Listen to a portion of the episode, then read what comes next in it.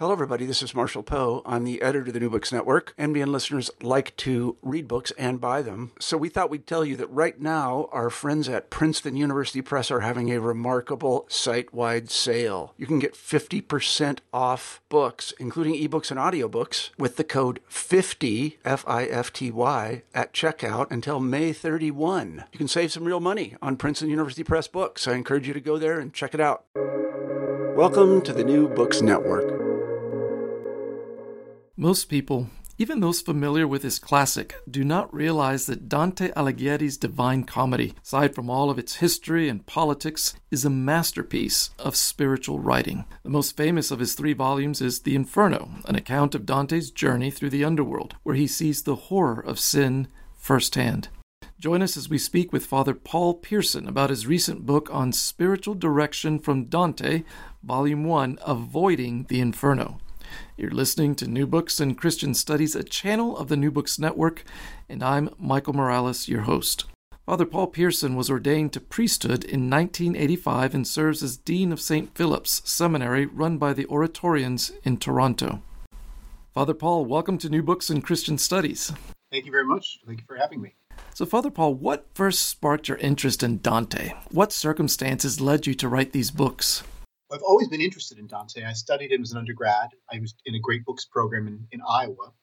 And um, I always found it to be really compelling as an author and insightful as a psychologist. But very insightful. I wasn't really so into the Christian message back then, I have to admit, but but, uh, but, but his insight into human nature was was so good that that is what caught my attention first.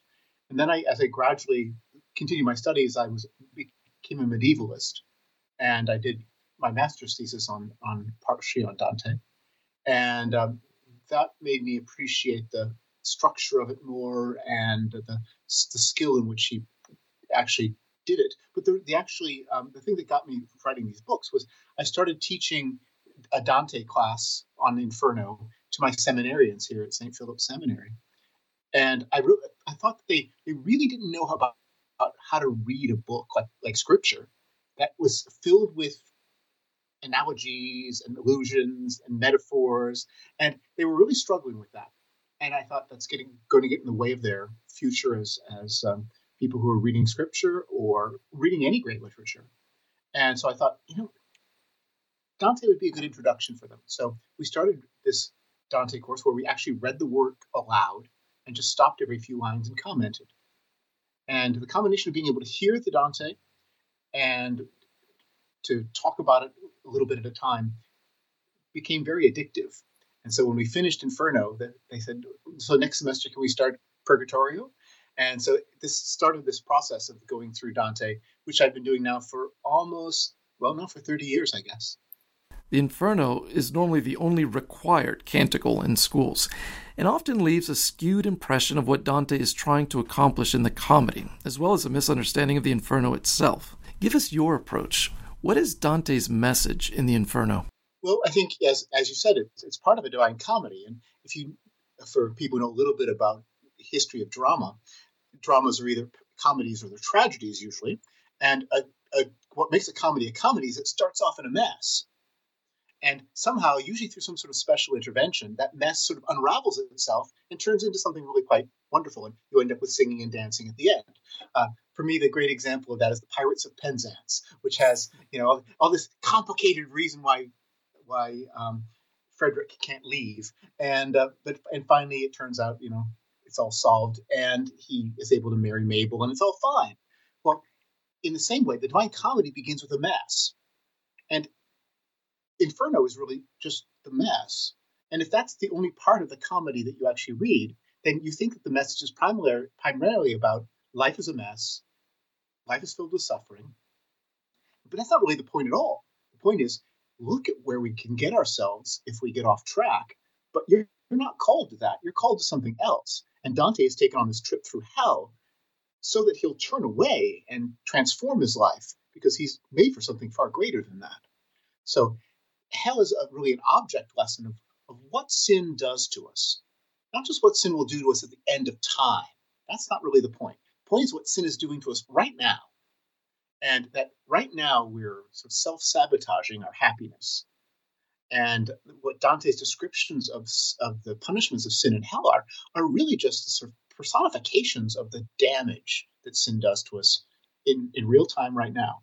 And that if we're going to work for our happiness, we have to be willing to, to fight through these battles. But it begins with recognizing the damage that sin causes in us. It's easy to think of sin only in terms of an outward deed that was done, but the idea that it has a power to misshape our souls and lives is a profound thought. But I think it fits with reality too. Sometimes we just find ourselves in situations and think, how did I get here? And that's really exactly where Dante begins. He's lost in woods, a dark woods, and he's he can't even figure out how he got lost. It's, it's just happened by degrees um, and all of a sudden, he finds himself to be profoundly lost, and it's it's sort of overwhelming to him, and it's overwhelming in part because he doesn't know the way out, but in part because he doesn't really know how he got there in the first place. Tell us about the statement over hell's entry, that it is a place for those who have lost, quote, the good of the intellect. How does this idea relate to human beings made in the image of God? And how does it relate to the various beasts we encounter in the terraces of the Inferno? Everybody is called to live his life according to reason, not just because, as you were saying earlier, that because that's the set of the rules and you're going to have to obey the rules if you want to get the reward, but because that's the way we're made. And if you don't live according to the way you're made, you'll end up doing damage to yourself. It's like reading the instruction manual when you get a new piece of equipment if you don't follow the instructions, the warranty is going to be voided. and uh, and for us, our creator, our maker, gives us the, the instruction manual, and that instruction manual is really his commandments. It's not a set of obstacles or challenges for us so much as it is a description of the way we are. And so when I sin, I'm actually going against my own nature. And so and that is the good of the intellect, following the way in which I'm as a as a creature made. And I'm not supposed to be following my instincts only. I'm supposed to be following intellectual principles. I'm supposed to be following what I know to be true to the best judgment of my conscience. And in the very first circle of hell, the circle of the neutrals, you have all these people who are just being whipped around by the wind, following whatever flags are happening, following whatever trends are going. And they aren't they aren't don't have their own intrinsic principle of guidance. They're just following whatever happens to be in front of them. And I think that picture of um, people without principles, people without a rudder, any sort of sense of direction, is shocking, but also profoundly modern. Um, so many people just don't have any sense of a direction in their lives at all. And I think so. Dante really wants to begin with this idea that somehow we're supposed to be people with purpose. We're supposed to be people who have principles and who live our life according to those principles, not according to our, our instincts or purely upon our emotions. To the extent that we fall away from that through sin, we end up turning ourselves away from that, that um, image of God into something which is more animalistic. And as you were saying, each, each diff- the different levels have different beasts that are in charge of them, and they become more and more beastly less and less like you'd expect a human being to be. At the beginning, they actually have some ability to, to speak. So as they get further down, they don't speak, they growl, they eat dirt. The giants and titans are, are mutes and just blow bugles whenever they get upset. And Satan doesn't do anything at all. Um, he just chews and drools and cries. And um, really almost like an automaton. Um, so we see this sort of dehumanization that goes on as you go further and further down. And that dehumanization is part of Dante's message. This is what we're doing to ourselves. You know, there's there's something special in each one of us, and look how we're how we're degrading it. The good of the intellect reminds us of Aristotle's telos. Human beings have a goal to pursue. God created us to know and have fellowship with Him. If we live only for the appetites and passions, for sensuality and food, then He could have just as well made us cocker spaniels instead of human beings. Yeah. And so there's a sense where hell is for those who have despised or discarded the very reason why they were given souls, an intellect. Well, I think, and most people do have the experience of once they, they can, that although it's pleasurable to give ourselves to these things temporarily, that as soon as you do, you feel as though you've lost something. You feel as though you've lowered yourself. And often that's why people don't tell the truth about these things. They because they, they can't really admit it to others and they can't even admit it to themselves that they've lowered themselves to this. And I, I think we do we do have an instinct for that. Uh, modern society is getting better and better at covering up that instinct, but uh, making excuses for it. But it's there, and so I think Dante is really touching something that we all have this sense of it. I can really lower myself. And there are times when I really let myself down, when I disappoint myself and everybody around me. So I think that's that's part of that good of the intellect too, is that um, I'm called to something bigger. And in fact, I'm called to something way beyond the good of the intellect, as we'll get to in paradise. Because of the good of the intellect, I can be called to something infinitely greater. And uh, so the good of the intellect is just the beginning. Uh, here in the Inferno, we're really talking pretty much on natural terms that sin destroys us as human beings. But then, as we get out of hell and into purgatory, we begin to see the possibility of human nature once it's in the presence of God's grace and the gifts of God, um, because there's something far more than just that image of God that's possible for us. The church proper begins in the second canticle, of the Purgatorio, but we have a hint of that in a reference to Christ's harrowing of hell, where Rahab, who is an image of the church in the rich theology of the early church fathers, she's the first to be rescued. But in the Inferno, there really is no sense of community at all. The, the yeah the, this the sense of, the, of people being isolated is really overwhelming. It's so different once you get to purgatory because the people there are all together. You get this wonderful sense of community. You really want to be with these people. Um, and they stop and rejoice with one another. They pay attention to one another. Um, they're just so amazingly charitable. And that is really uh, an enticing thing but the the uh, christ's presence in hell is really quite interesting because Virgil had gone down to the pit of hell earlier, just after he arrived, um, according to the story. And now this is the second time down. So he thinks he knows the way. But a lot of the geography has changed because there was that big earthquake at the time of Christ's uh, crucifixion. And that actually changed the geography of hell. Hell trembled at the divine love, and its walls came tumbling down. And because of this, these rock slides in hell, Dante is able to make his pathway down. He's actually following in a pathway that Christ's crucifixion actually made possible. So even in hell, you see the undeniable effects of Christ's winning our salvation. And then there's the timing of it all, following the Easter liturgy, so that Dante ascends out of hell and makes it to the Mount of Purgation on Easter morning following the resurrection of Christ. He brings so many different layers together in this amazing work every once in a while you think you see a, a, strand that you think he's woven in, you think, oh no, he can't have woven strand number 14 in, can he? And you realize, yes, he can. Um, you, you think back to like at a Gothic cathedral where all the little bits of tracery join together and come together, and you think the architect thought of all of this. Or say Thomas Aquinas and his Summa and all the different parts of it fitting together, and you think Dante thought like that. He thought like a Gothic architect and his work is architecture. I did my master's thesis on the fact that there's a lovely word, smarrire, to, to be lost, that appears there in the first canto. It also appears in the middle canto of Purgatorio, when Dante is blinded by the light. And it happens when he's lost in the glory of God in the last canto of Paradiso. And I thought, more than a coincidence? The answer is nah. It's a it's um, it is uh, Dante's plan. I'm still waiting for someone to find his notebooks. How can, how can you contain all these things in your mind? No idea. The, the, the medievals, I think, were they were tra- their memories were trained differently, and they thought so synthetically like this. They constantly layering things, and I think that's really fine authors these days can still do it to some extent. But my goodness, you read Dante and you think did you have a computer or something? Um, I mean, he didn't even have many books. I mean, books were a rare thing in 1320. Um, we're, we're talking about somebody who's doing this out of his head. And it's hard even to read it like that without turning to books, let alone to write it.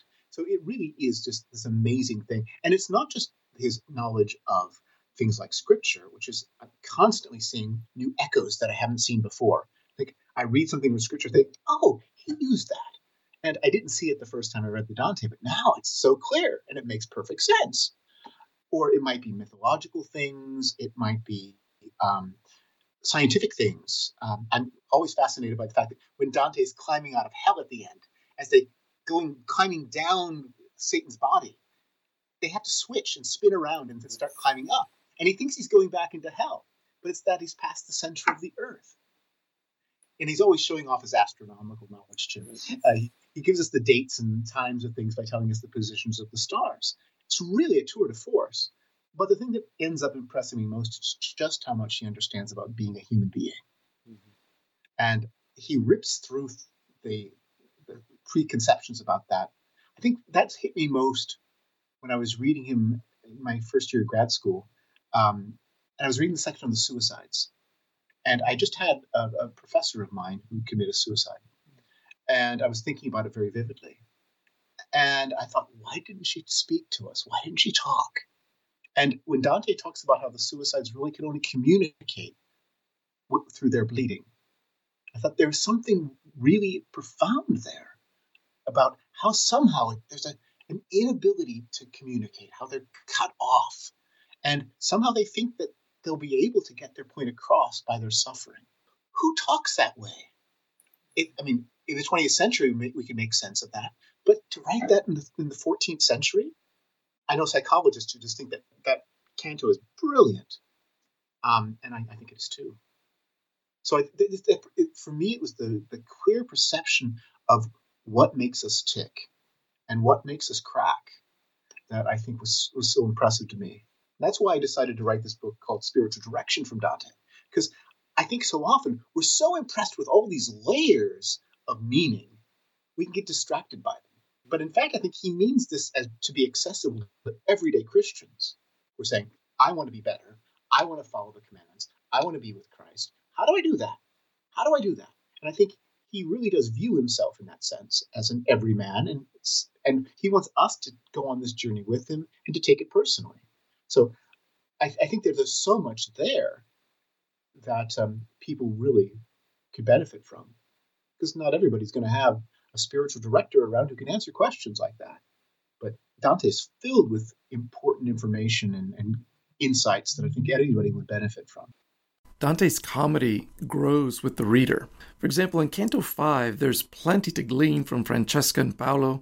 They, they were reading French chivalric literature, which led to the affair and their demise, and that's a good lesson.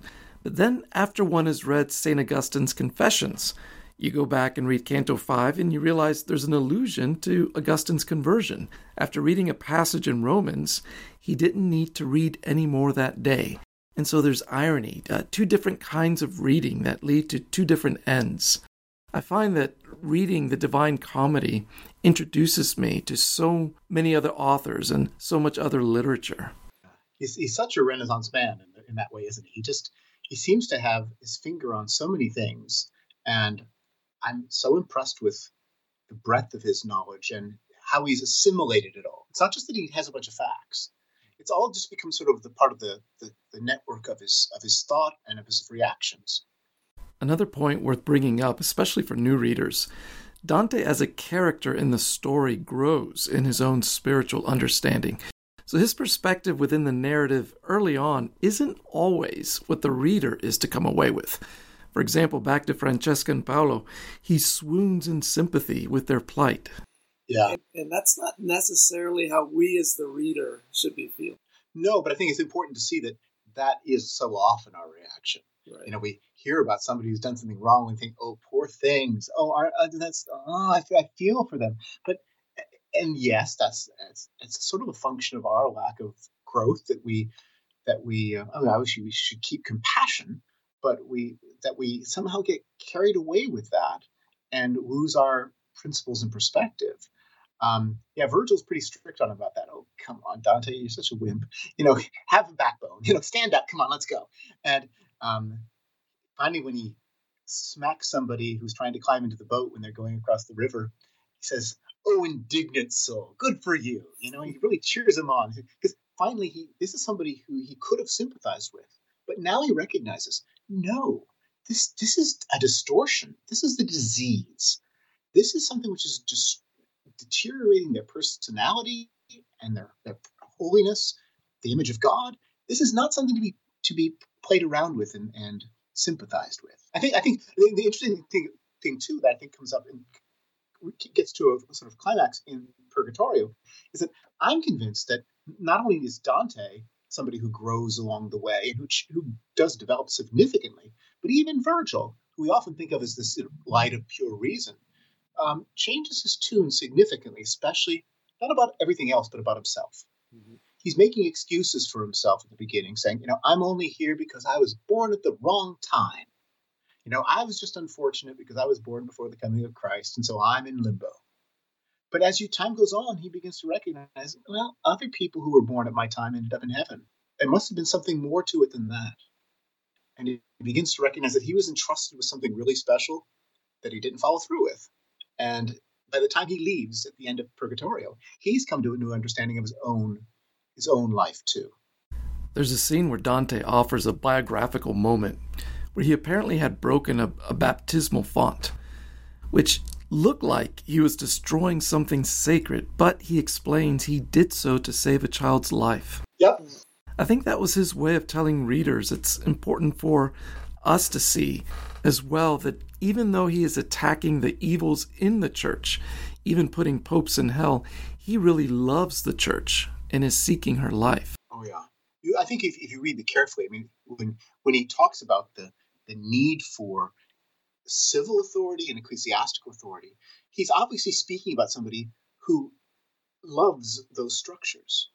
And when they're functioning badly, because he knows we need them, he's offended. Sort of like Catherine of Siena going on about the horrors of the church when she, she talks about the Pope as the sweet vicar of Christ on earth. you know, it's it's when you love something and you see it being hurt, all your instincts are there to def- defend, fight back, protect. And I and I think that's the you know any parent understands that if you see your child being hurt, and, and you you do anything could to stop that. And I think Dante has a similar sense of that, defending um, the bride of Christ. And so I, I think that there, there, he's violent in his in his denunciations, but he's not any more violent than Peter Damian was, or any of the other sort of otherworldly saints um, in denouncing corruption. We're in a, we've always been in a stage where we have to be denying that corruption and, and calling it out. And my goodness, the 21st century is not any different, is it?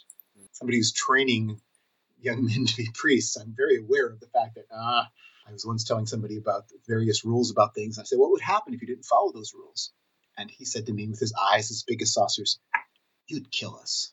I, said, I, said, "If that," I said, "If that helps you, hold on to it." so, and I think Dante has a sort of sense. You know, this is this is something I'm worth. Fi- I think is worth fighting for and you feel that righteous indignation in him because he's fighting for something he loves. There's so many books on Dante, good books, but dealing only with the historical aspects, the political aspects. Your book reminds us that there is a significant spiritual aspect to Dante's Divine Comedy. Well, I think part of that is, you know, if you want your book to be a textbook in universities, you're not going to touch on the things that I think are important. You're going to leave those things out because they're they're well, they're very Christian, and you know, what do you do? Um, but I think it's what Dante had mainly at heart. He brought all these other things together because he's an artist, and he couldn't help but produce something monumental. But I think all those things matter. I, I think and they're, they're worth reading, and I and I think that many Dante scholars have done really excellent. Um, but I think they all come to the service of this spiritual message at the end of the Inferno, Dante gives us an image of Satan that, for many readers, is unexpected and which is less glamorous than Milton's in Paradise Lost. Can you explain it for us? Why frozen in ice instead of burning in fire? Why three mouths? Why does he never speak? And what's going on when Virgil and Dante climb down and then up Satan's back to escape the Inferno? Yeah, no, it's, it's, it's fascinating. I, I I love Milton's Paradise Lost. I was I used to uh, teach that period of English literature, and um, Paradise Lost is a monument. And that speech, the sort of pep talk that Milton gives when they've fallen into the pit of hell, you know, where I'd rather reign in hell than serve in heaven. um, which I always thought was from Scripture, but it turns out it was from, it was from Milton, and I just mistaken. Uh, um, it, wonderful, um, and it, it does show the power of self-deception, and I think that's why Milton is so powerful. It's not because Satan is is in himself glorious, but because in fact it's the power that we have of glossing over all the differences. You almost forget that you're in a pit, in a in a lake that's burning, pro- providing only heat but no light. You forget that you're in that pit of hell because he's speaking so powerfully. And we do the same thing every time we talk ourselves into sin. So I think that's sort of Milton's point. But for Dante, I mean, he sees ice as a much better picture for the most serious sins. In part of the way, because it, it really sort of shuts down our heart. Um, I remember um, Frost's Fire and Ice poem, a little short thing, you know. Um, for those who are familiar with passion, you know, fire is good, but for those who know something of hatred, ice is, is a better description. And you really do see this sort of hardening in place. Um, we could feel it probably most powerfully through resentments that we hold on to. We just feel them sort of turning it almost into stone. And as you go further and further down in Inferno, the images of stone start coming up. And then as you get down to the pit, all this, these waters that have been flowing down in waterfalls start freezing in the same way that we get stuck in our sins if we stay in them too long. The ability to move around, the ability to repent, starts fading away and we really do feel stuck. I think that feeling stuck image is the first thing we should keep hold on to. And I think for many of us, especially those who deal with long-standing habits, that power of sin to make us be stuck is, is a really overwhelming one. Um, the coldness of it, that we begin to lose any sort of feeling of connection with one another. All the pit of hell is about betrayal, betrayal of, of one another, uh, and then betrayal of the people who are closest to us. When you get down to Satan, finally, you've gotten down to Satan and three characters in his mouths those who betrayed civil authority, Brutus and Cassius, who killed Julius Caesar, and Judas Iscariot. Um, Satan wanted to be like God. And in order to be like God, he he's given three faces as a sort of parody of the Trinity. But instead of being this source of all light and um, the truth, uh, he is entirely stupid. He's he's lost that image of God that he had too. He's gone from being something glorious, the most glorious of the angels, to being this thing with bat-like wings. And all that he does is chew and chew and chew on these three sinners in his mouths, drooling while he chews, crying while he chews, and as he cries and drools, he's freezing himself further and further in the ice, trapping himself more and more. There's nothing interesting about him. He's like an empty shell. And you get there, and it's, it's, it's consciously an anticlimax. You're expecting this great meeting with Satan, and you realize he's so close to nothing. He's not interesting. I heard a lecture by Anthony Esolen on this last scene where he brought out that it is Satan's defiant flapping of his wings that is actually turning the waters into ice. Into ice. This seems to be a picture of the bondage of sin, the bondage of the will, where the defiance itself becomes part of the punishment of the sin. He's providing the water and he's providing the refrigeration. He's doing it to himself. And you know, that's really the big thing about Dante's Inferno, too. Often it's hard for us to imagine as Christians that a God who loves us, a God who is love, would have a place of eternal punishment. What's he going to do for all eternity? Sit around and throw thunderbolts at us? You know, is he really like constantly having to keep up this willing of, of pain for us? And the answer to that is no. God doesn't inflict that punishment.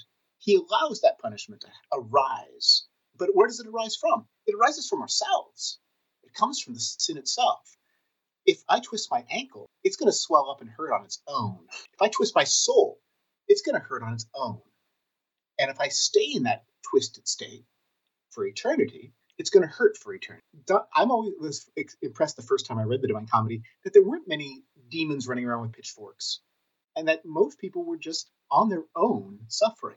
and the, when the demons do come in with the with the, the people the, the fraudulent barrators, um, they're just there for comic relief.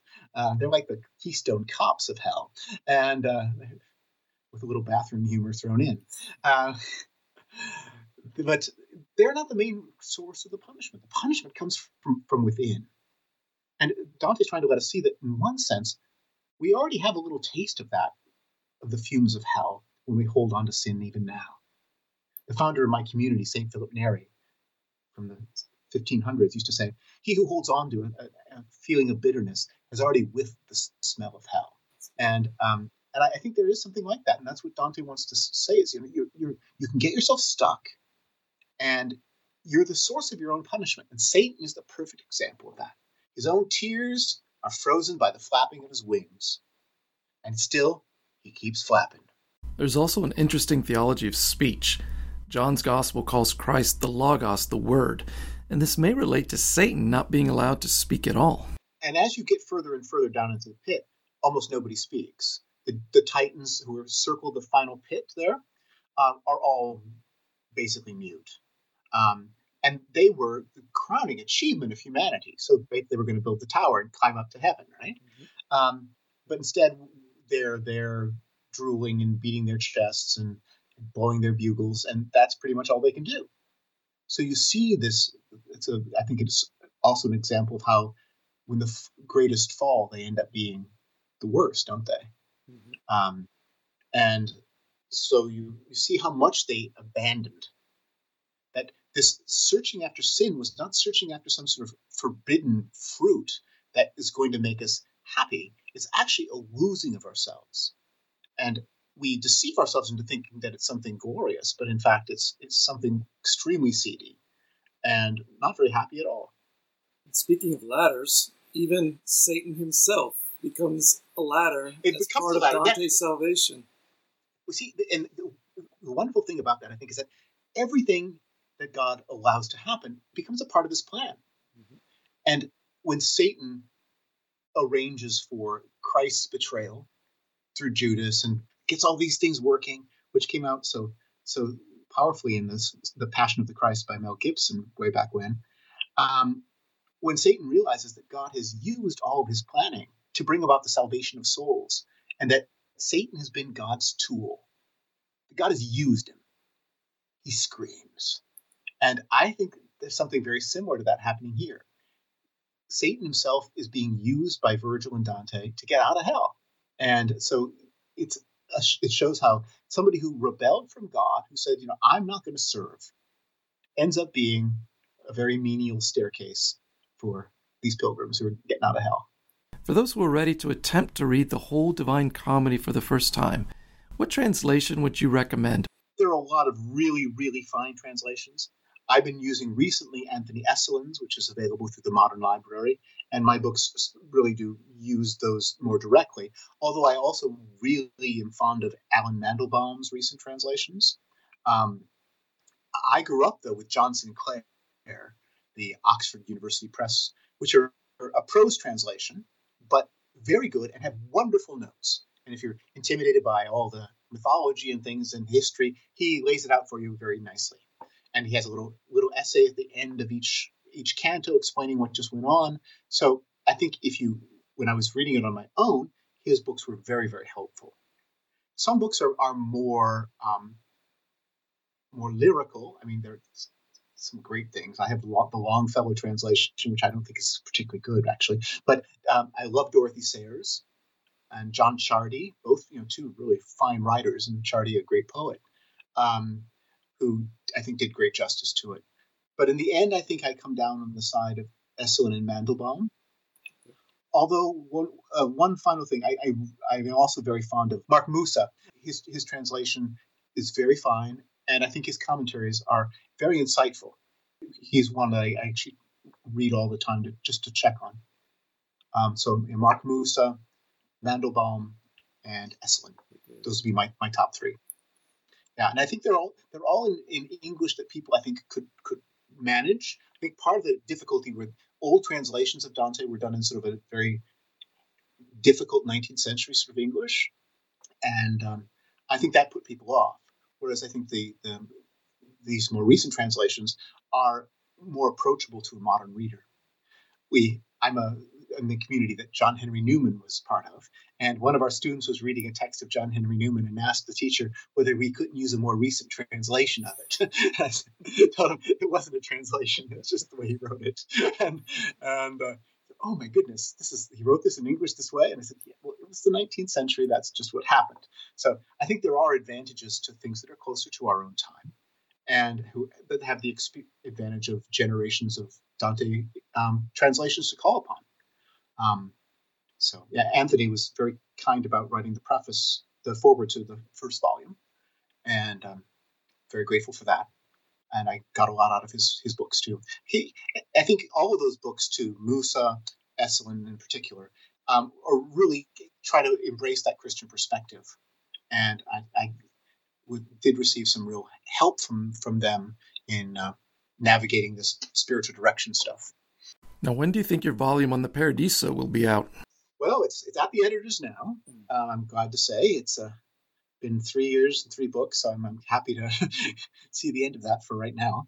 Um, and so I'm hoping that it, it's it will be out this summer. So I I really intended to be out in time for the for the anniversary of Dante's death because this project is sort of, has sort of surrounded both the publication date um, of 1320 and um, and then so it was published in 1920 21 and then the death date. So i which i have to admit was not my plan. That was just providence. So i had no it didn't click with me until i was actually thinking about it and i went oh my goodness this is really good. This is uh, so yes I, so it should be out soon. It should be out soon. I warn people that as I get further and further in and it gets less and less visual, the books get a little longer because you need more explanation of what's going on. Mm-hmm. I think that's particularly true in Paradiso, where most everything is just a sort of ongoing conversation.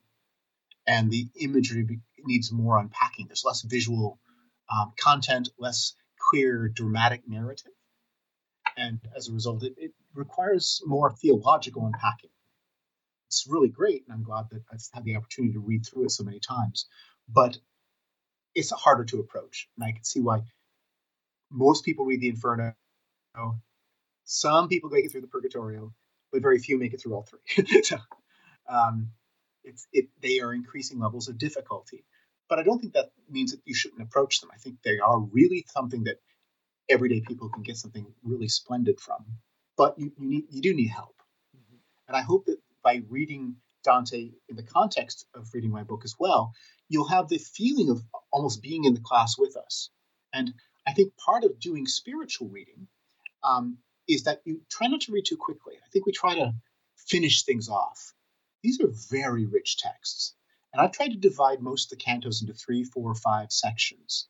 And I give a little talk about some theme and spirituality that's going to be covered in that section. And then I'll go through the line by line commentaries. And I really encourage people just to read like one of those sections a day. If you're really encouraged to push ahead, do a canto, but don't do more than that because you need time to take it in, to, rec- to let it sort of reverberate with yourself and make you feel uncomfortable and uh, to, to give you time to react to it.